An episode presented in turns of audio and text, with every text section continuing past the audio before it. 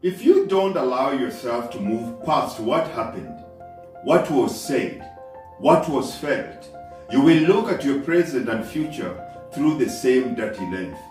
You can never change things by holding on to the existing reality. To get ahead in life, you have to leave some things behind and build a new model for living that makes the existing model obsolete. You must make a firm decision that you are going to make a change too. It won't always happen naturally or automatically. Sometimes you'll have to rise up against the wind and say, I don't care how hard this is. I don't care how disappointed I am. I'm not going to let this get the best of me. I'm leaving this behind and I'm moving forward with my life. Are you ready? Starting today, right now, it's time to leave behind the idea of what could have been or what should have happened but didn't. Before you can truly live today, a part of you has to die first.